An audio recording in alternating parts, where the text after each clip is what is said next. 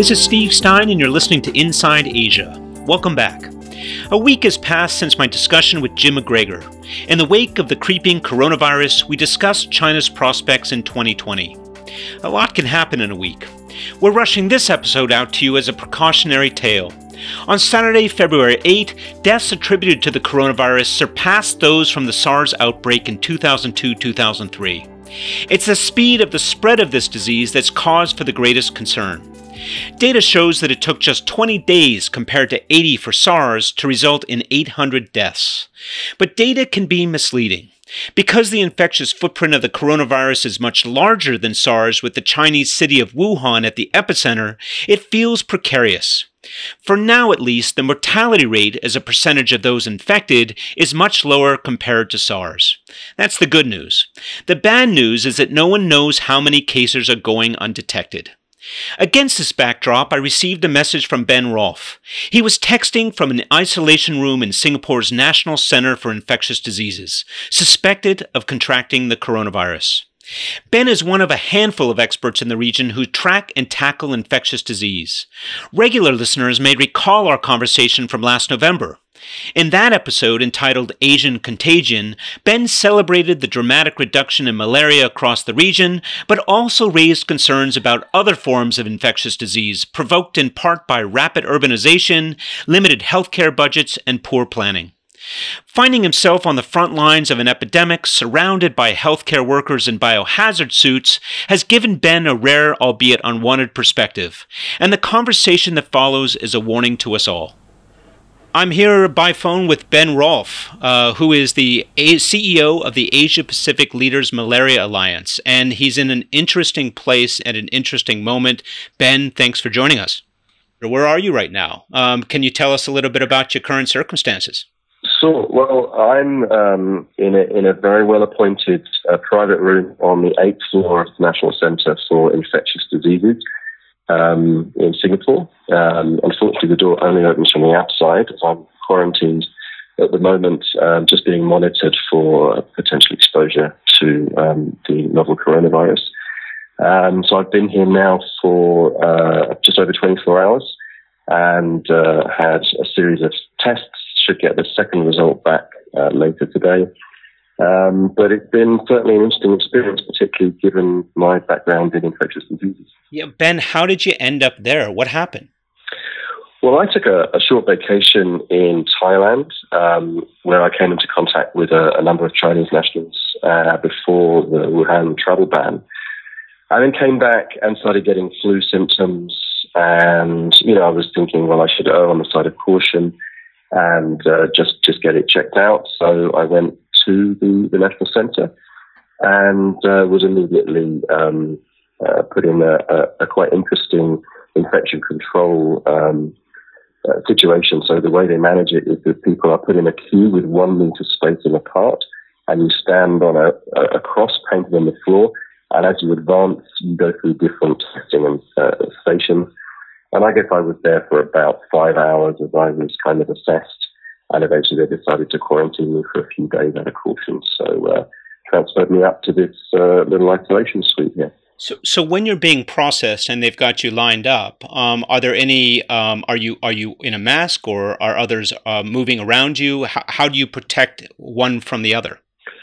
It's. I have to say, it is extraordinary the professionalism and the uh, quality of the infection control measures that Singapore has in place. So um, all the staff are in full. You will have seen from Ebola documentaries, etc. Um, people are in masks, gowns, caps, uh, gloves. Um, all of the people seeking screening are wearing masks and kept separated from each other. Um, after anybody sits down, that chair is immediately disinfected. Um, as you're waiting, you're put in spaced apart chairs with a desk. Each desk has a bottle of water. They brought me a meal um, uh, and everything disinfected after you've touched it. So it's incredibly humane, professional, and incredibly impressive. Uh, uh, and a big change from what we saw in SARS in 2003, where many of the infections were actually hospital spread infections. Um, Singapore and hopefully the rest of Asia and a lot um, practices are streets ahead of where they were in 2003. So, so Ben, what would compel somebody to say, "I'm going to go to the infectious disease center because I have a cough"? I mean, you know what's at stake because it's your profession, it's it's your area of expertise. But you know, the average person is going to say, "The last thing I want to do is throw myself in harm's way and be in a center where uh, I may be uh, put in isolation or, or even worse, contract something while they're being screened." What would you say to people who are thinking that way? Well, you know, fortunately, at the moment, we don't have generalized community transmission uh, outside of China. And so at any one time, there'll be plenty of people who've got a cold, mild influenza. And, uh, you know, generally, I would imagine those people would, would just treat it symptomatically at home. Uh, the, the real risk factor is whether people believe they've had exposure to somebody who uh, may have either come from uh, an area where there's a high rate of infection, like Wuhan, um, or in my case, been around people uh, from that province and uh, potentially exposed. I was playing with children and, and, and, sharing a swimming pool with people. So my thought process was that there's a reasonable chance that if there were someone who was infected, that I could have got infected, and that given the incubation period is, you know, we don't know exactly, but somewhere around um, maybe three to 14 days, I kind of fit within that time window, so I thought I'd better get myself checked out. So that, that, was my thought process. So this is this is the knowledge you have that allowed you to make the right choice. But I guess uh, in your in your uh, estimation, do you think the government uh, or even WHO or other are are disseminating information effectively enough for people to know what to do and when to do it? I would hope so. I mean, obviously, my perception is a bit skewed because I take a special interest, but you know, I've signed up to the government's WhatsApp uh, alert service, service, which is very efficient. I get uh, WhatsApp updates from the government, which are available to anybody twice a day. Um, most workplaces seem to be communicating risks to people. I've seen many offices are screening people for an elevated temperature. Um, airports certainly are doing a very good job of screening. So my sense is that the information is pretty good and the response is extremely professional. Um, whether that's the case elsewhere, of course, uh, we don't know. And of course, the risk now is if the virus starts sustained community transmission in countries that don't have the kind of infrastructure, both in terms of communications and response that Singapore has, mm. um, then, then that could be a much more worrying scenario. But so far, I think Singapore is doing a fantastic job you know, I got to say, I, I, applaud you for your odds on this one because if you look at the numbers, and I'm looking at the uh, WHO cor- uh, coronavirus uh, um, kind of heat map here that shows, you know, the incidence and the growth day to day, and I guess China right now the numbers exceeded 28,000. Um, all of 28,000 are in China, and then you have a dramatic drop. Uh, after China is Singapore with 30 uh, confirmed cases, uh, Japan 25, Thailand 25. So the fact that you are one of 30 sitting in detention right now is uh, an incredible thing. So luck of the draw, I guess, right? Uh, well, let me clarify that. So the, the figures that you've got are confirmed cases, so not people who are quarantined, they're under observation. And of course, there are probably thousands of people now who are staying at home deliberately or have been asked to stay at home by the government, and they're not counted in these figures. And I think that's the really critical point of where we are in this epidemic at the moment, is that we don't know enough about the epidemic to know whether this is a virulent strain which is infecting people who are getting extremely symptomatic, extremely sick, definitely showing up to hospital, which means that the 30,000 uh, infections, confirmed infections that we've seen, maybe roughly around how many people are truly infected because they're all being picked up by hospitals? Or is this a, a, a much less virulent strain and we're only seeing the more severe cases and many people are just experiencing this disease immunity getting better of their own accord? We don't know yet. We will know in five or ten days as we see the trajectory or, of the epidemiology. But the big unknown at the moment is are we only seeing 10% of the cases, the 10% that are sick enough or motivated enough to seek testing and, um, and, and care in a hospital? That's the big unknown at the moment. Well, you've raised a really interesting point, which is you're right. Statistically, these are the ones that have been confirmed. Um, as contagious diseases and epidemics go, typically what percentage are detected versus uh, lurking? Oh, it's so specific, um, and I should add, it's not really my area of expertise, so so I, I wouldn't want to speculate. From what I see as, I guess, a relatively informed layperson when it gets into the really technical aspects of this um, epidemic, it seems that um, the, what we call the basic reproductive uh, rate is probably somewhere between two and three. That's means that every infected person is transmitting the disease to two or three other people. It's massively less than you would see, for example, with measles, where um, because uh, measles is such an effective spreader, it is aerosol transmission. Uh, that can get up to about 40 people infected by every one person. So the level of transmissibility of this um, strain seems uh, relatively uh, modest. Um, but it's the case fatality rate, which we don't really know, and that will be a key factor. How many people ultimately die once they've been infected with, with, with this illness? People speculate, again, maybe around 2.5%. Um, I was able to speak with some medical staff here today who think that was probably about right. Um, but it's uh, it's pure speculation at the moment because, of course, of those 31,000 infections, most of those are still sick, and of course, we don't know what the ultimate outcome for, for those people will be, which means that the 360 deaths we've seen uh, could be all we'll see, uh, unlikely, or it could be the tip of an iceberg. We, we don't know, but we, we will know in the next two weeks. Ben, um, just for the listeners, I mean, y- your test did come back negative. Uh, you're okay. They're going to hold you for another couple of days. Um, so I'm, I'm sure you're relieved. Um, what what is the ratio of people that have basically screened and released? Does this does the government provide that that information?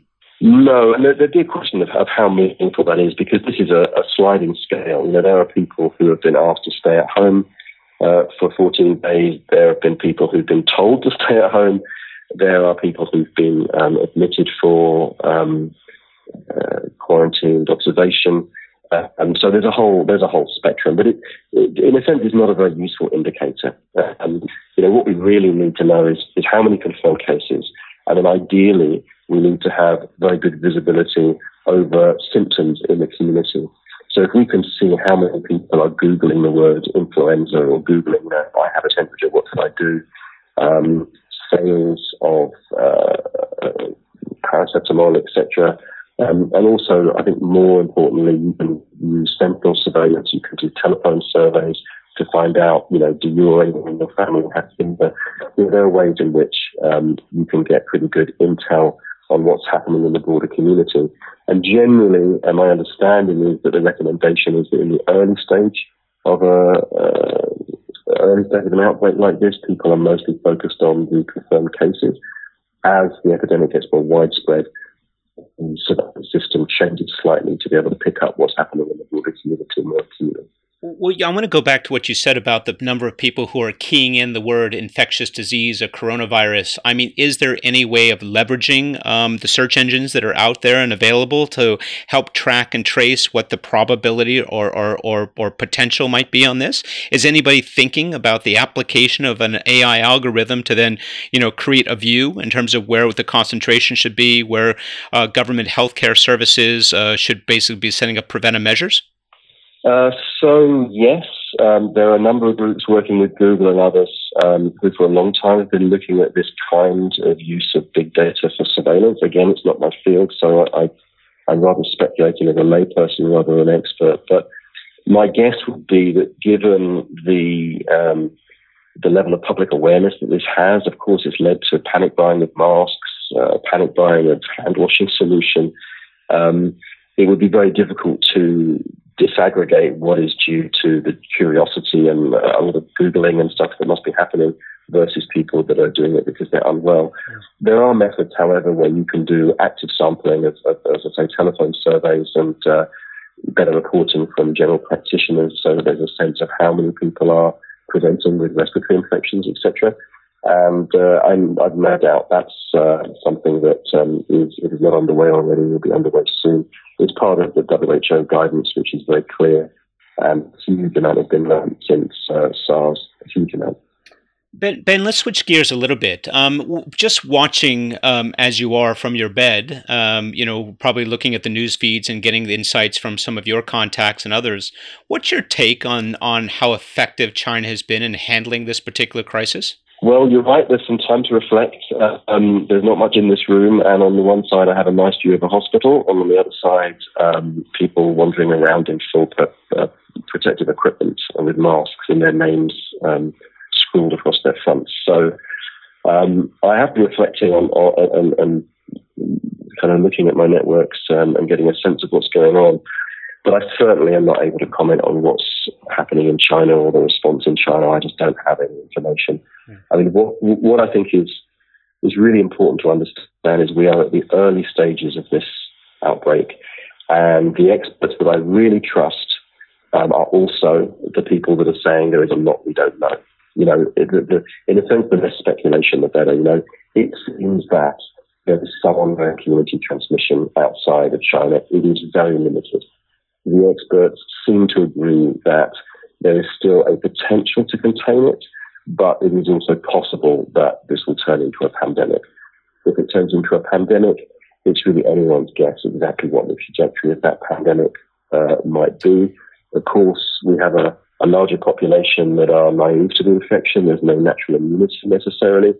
Um, but similarly, you find that diseases will mutate to become less virulent because if they kill people too quickly, the, the disease doesn't spread as effectively. So it's a very dynamic and complex situation.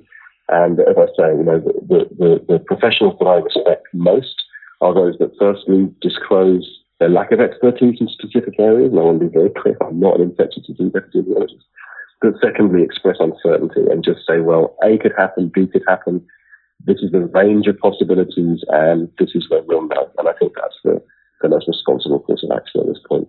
Well, well, let me ask this a little differently. Uh, based on both your direct and indirect experience, what are your leading concerns? I mean, how do these uh, situations tend to pan out? Uh, and, and are there things that you would be looking for as a professional in this area um, um, that would could guide uh, our thinking about what comes next? So, firstly, I think communications is as important as the, the kind of hard health systems response. And there's a lot of focus on you know infection control and hospital capacity, and you know, leave has been cancelled for infectious disease doctors in Singapore quite rightly. People are working long hours, and you know the, the, the kind of health systems response, which is very important.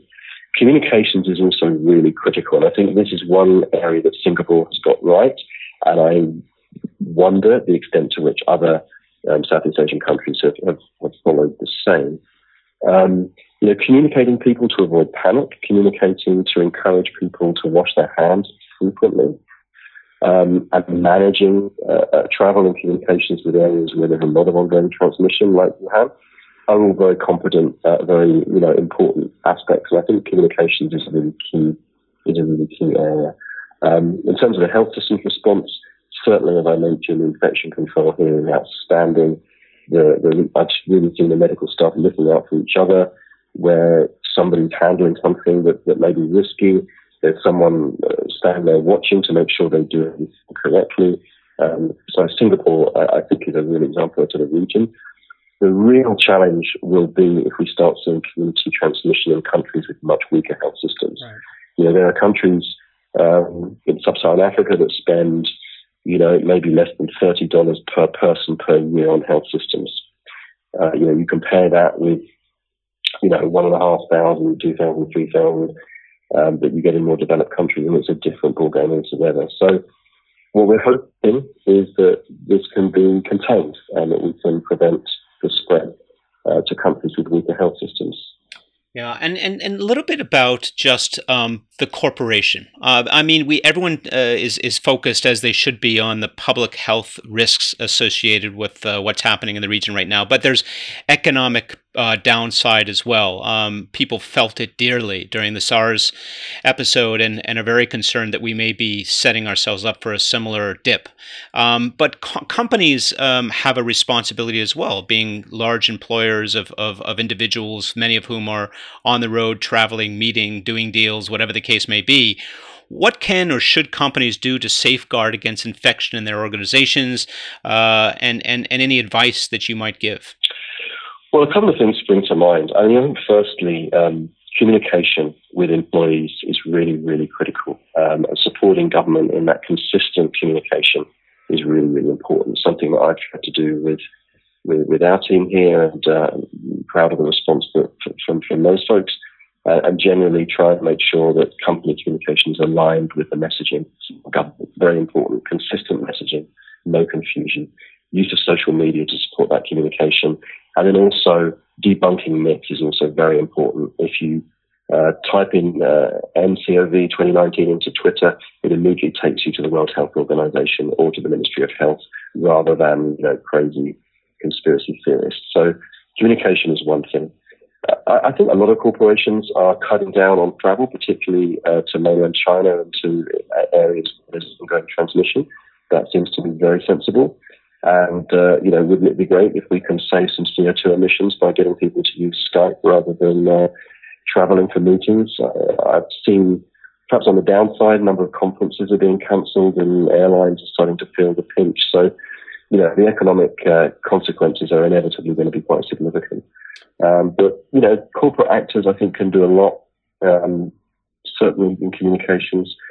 I guess the, the second thing, and this speaks to issues that you and I have spoken about before, is you know, looking after employees through health insurance and encouraging governments to strengthen their health systems. I mean, it's a much longer term game. But, uh, you know, we can, where we have a world where there are countries that are spending less than $50 per capita on health systems, we cannot be surprised when you see disease outbreaks that are hard to manage. Um, so there's a long term game with this as well. Yeah, I just wonder if, like so many things, um, if, if this is a wake up call for organizations who might have not taken this as seriously as they should have. Uh, and, and, and, and therefore, you know, to the best of your knowledge, uh, do companies in the region have in place risk protocols for contending with, the, these kinds of public health crises? Or is it just, uh, is it really, uh, it sounds to, to me like communications is the first and foremost what they can be doing, but then really having very precise, just like the hospital, the infectious disease center you're sitting in today, very precise in terms of what they do, how they do it, the order of, of screening and processing. You know, should companies also be as diligent or have similar levels of, of compliance in order to make sure that when a crisis occurs, they know how to protect their employees? Well, my guess is that many big corporations will have quite sophisticated models for disruptions to their supply chains or you know, things like changes in the oil price, and this is not my area at all, but my guess is that companies are well prepared for economic um, impacts like oil prices and what that might uh, mean for their supply chains, procurement, etc.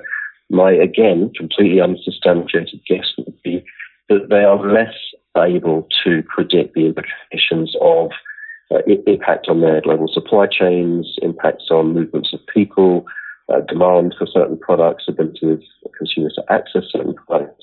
So I, I, do think that it's certainly it is good practice for both governments and the private sector to have contingency plans and some models in place so they can game through these different scenarios and work out what the impact might be. Um, you know, we're already now seeing an impact on the oil price, impact on aviation, impact on conferencing. So the economic impacts from just the very early stages of this um, epidemic are already pretty clear.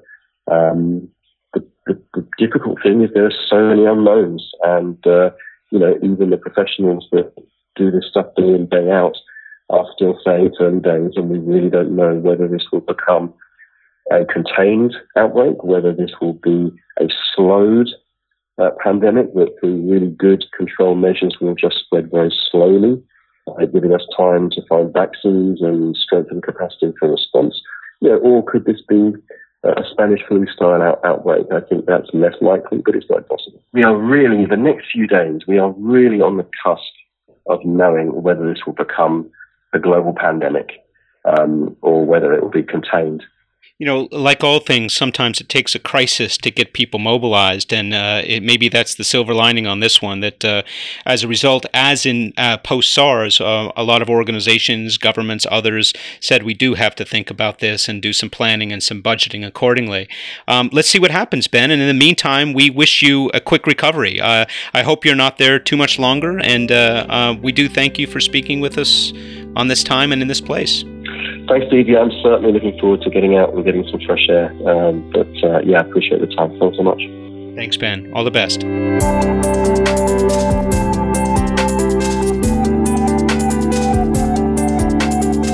That was my phone conversation with Ben Rolfe, founding CEO of the Asia Pacific Leaders Malaria Alliance. Ben's frontline experience in combating contagious diseases in the region and his firsthand exposure to how a government like Singapore contends with an outbreak are both stark reminders of why it's important to remain vigilant. The number of sick, still growing, is no doubt a concern. Governments and public health care specialists have their role to play, but so do companies. The degree to which organizations are equipped to contend with potential pandemics is the subject of this week's Asia Insider Minute. That part of the program where I reflect on the conversation you just heard and pose a few additional questions of my own. We're all too familiar with the term digital disruption. For more than a decade, companies have been scrambling to digitally upgrade their operations, customer care, payments, you name it, all the while staving off attacks by next gen disruptors encumbered by management hierarchies and legacy systems. Now try this term on for size viral disruption. I'm not talking about your run of the mill computer virus, I'm referring to the operational and financial consequences of a global pandemic. Like digital disruption, viral disruption will require quick response, contingency plans, nimble leadership, and an entirely new kind of risk management. Is anyone ready for this kind of crisis? I'm not entirely sure, but I suspect not. We've never seen anything like it before. And even if, God willing, the coronavirus dissipates, what are the takeaways? Will corporate boards flag the topic in their regular gatherings? Will executives weigh the probability of viral disruption as part of their annual planning process? Will they budget for it? Could organizations be blindsided if they don't? Is the coronavirus the John the Baptist of the new contagion? Is the big one just around the corner? How many of you remember Y2K, also referred to as the Millennium Bug? With the world's increased dependency on computing throughout the 1990s, it became apparent to some that formatting and storage of calendar data might fail to adjust when at the stroke of midnight, the year 1999 became 2000. Everything from airport flight control systems to life saving medical devices were embedded with time sensitive data. Would the world go dark? Would we encounter a cataclysmic global shutdown? There was no shortage of speculation, and the IT industry didn't miss a trick when it came to peddling multi million dollar IT assessments, software patches, and system backup services. When it was all said and done and the world didn't stop revolving, somewhere between US 200 to 600 billion dollars had been spent just in case. Y2K was, in effect, the biggest digital threat we faced in the past quarter of a century. In hindsight, it looks like a fear based spending spree, but at the time, it felt more like sound risk management. Viruses are different. They aren't digital, and even without the hype, they're far less predictable. No doubt we can expect a fair number of pharmaceutical firms to enter the fray, capitalize on fear, and flog an assortment of newfangled vaccines. But what about every other business owner, corporate giant, or government agency? Everyone has something to lose if precautions aren't devised to protect people's lives and safeguard economies. In the aftermath of the coronavirus, the way in which governments and companies respond should reveal to us just how seriously our institutions see pandemics as part of the new reality. That's it for this week's episode of Inside Asia. I hope the conversation has left you better informed and less afraid. If you don't have time to listen but want a quick synopsis of our discussion and links to what we feel are some of the more responsible and informed articles, reports, and insights on the subject, please subscribe to the Inside Asia newsletter. To subscribe, go to www.insideasiaadvisors.com, scroll to the bottom of the page, fill in your name and email, and start receiving your weekly update. Until next time, this is Steve Stein saying, coming from the outside on Inside Asia.